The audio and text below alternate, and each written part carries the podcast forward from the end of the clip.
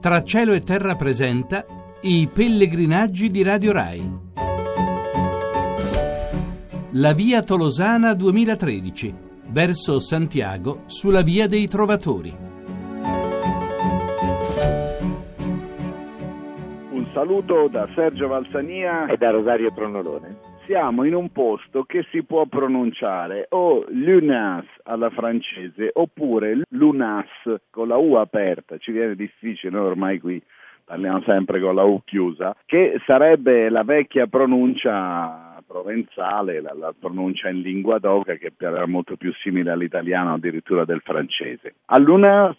siamo arrivati dopo aver camminato per una quindicina di chilometri portando il nostro totale di chilometraggio coperto sicuramente a 86 chilometri, ma è stata una cosa abbastanza tranquilla. Sì, anche perché oggi abbiamo deciso di seguire la vera strada dei pellegrini, e cioè il, dire, il, percorso più veloce, più rapido e anche più breve, evidentemente tra le due città che, che tra abbiamo... due punti quella che normalmente è una strada, cioè si parte da un posto per andare a un altro, si fa la strada più breve. E invece è molto curioso perché il percorso suggerito dal, dalle guide tra l'Odev e l'UNAS è veramente arzigogodato, perché alle volte questo è naturale, perché ovviamente bisogna passare attraverso un santuario, oppure passare per un monte, attraversare una valle, quindi può essere un pochino più arcuato, ma in questo caso veramente ha un, una, una, specie di Z lungo una traiettoria che invece potrebbe essere definita una retta. Quasi. Sì, e c'ha poi un passaggio molto caratteristico che noi abbiamo individuato esattamente, perché noi eh, sostanzialmente abbiamo fatto la statale camminando normalmente su questa strada asfaltata con pochissimo traffico. Ci saranno venute incontro, penso, in tre ore non più di 150 macchine, forse addirittura di meno, quindi insomma praticamente eravamo soli. E eh, lungo questo percorso a un certo punto c'è l'arrivo del sentiero che viene dall'Odev che si mette contromano, cioè venendoci incontro in un punto che è a non più di 4 km, 4 km e mezzo dall'UNAS e quindi ci vorrebbe meno di un'ora per arrivarci a piedi, fa una lunga salita lungo la strada asfaltata e poi si rimette si rimette nei campi e fa un altro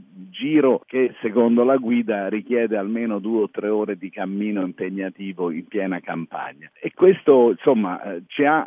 turbato anche per il futuro, infatti abbiamo chiesto informazioni anche su domani scoprendo che anche per domani c'è la strada normale che è quella che fanno normalmente i pellegrini che passano da queste parti e questo ci ha lanciato in eh, grandiose lucubrazioni di carattere filosofico e antropologico su cos'è un cammino e cosa sono dei camminatori. Sì, anche perché così si intende un camminatore una sorta di sportivo che è impegnato in, una, in un'impresa in cui deve in qualche modo dimostrare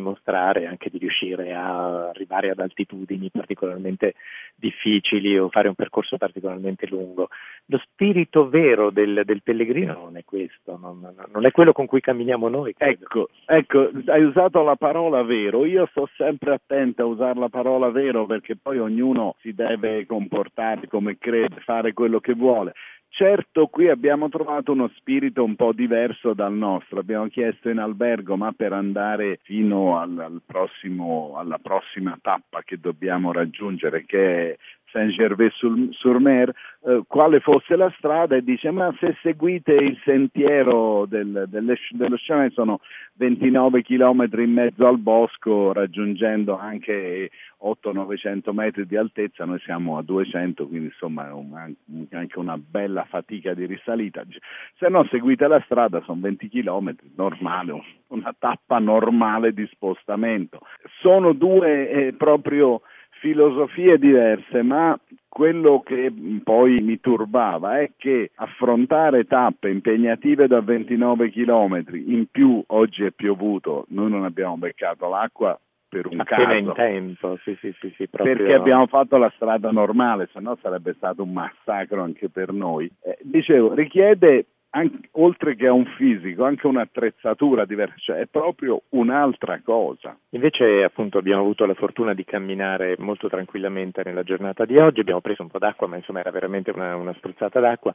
Quando siamo arrivati a Luna, so poco dopo, insomma circa un'ora dopo il nostro arrivo, c'è stato invece un orage, mi dicevano i francesi che erano qui con me a guardare appunto sbalorditi nel mese di maggio un temporale simile, tale che ha addirittura allagato anche la chiesa di Luna, nella quale mi ero recato un momento, e mentre camminavo guardando appunto queste statue, la chiesa devo dire poi tra l'altro è bellissima nonostante il piccolo villaggio, e ad un certo punto mi sono reso conto che avevo i piedi nell'acqua perché appunto la, la, la chiesa si è allagata per queste frequenti piogge di queste giornate. Sì, che è piovuto molto spesso e oggi abbiamo avuto almeno due ore di acqua ininterrotta che per fortuna abbiamo evitato. Ora, due ore di acqua colte all'aperto in un bosco, quando poi tutti i sentieri si trasformano rapidamente in dei ruscelletti nei quali si deve zampettare, non sono la cosa più comoda. Ma nello spirito del, del viaggio, dell'andare, c'è l'idea che si segue la strada normale. È chiaro,